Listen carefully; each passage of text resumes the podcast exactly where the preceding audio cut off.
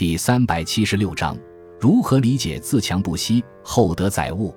君子自强不息，语出《易经》乾卦天行健，君子以自强不息。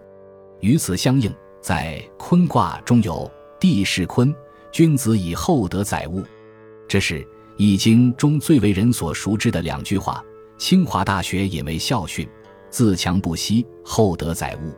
这两句话的意思是：天的运动刚强境健，君子处事也应像天一样，积极追求自我的进步，刚毅坚卓，奋发图强，永不停息。大地的气势厚实和顺，君子也应当像大地一样，增厚美德，容载万物。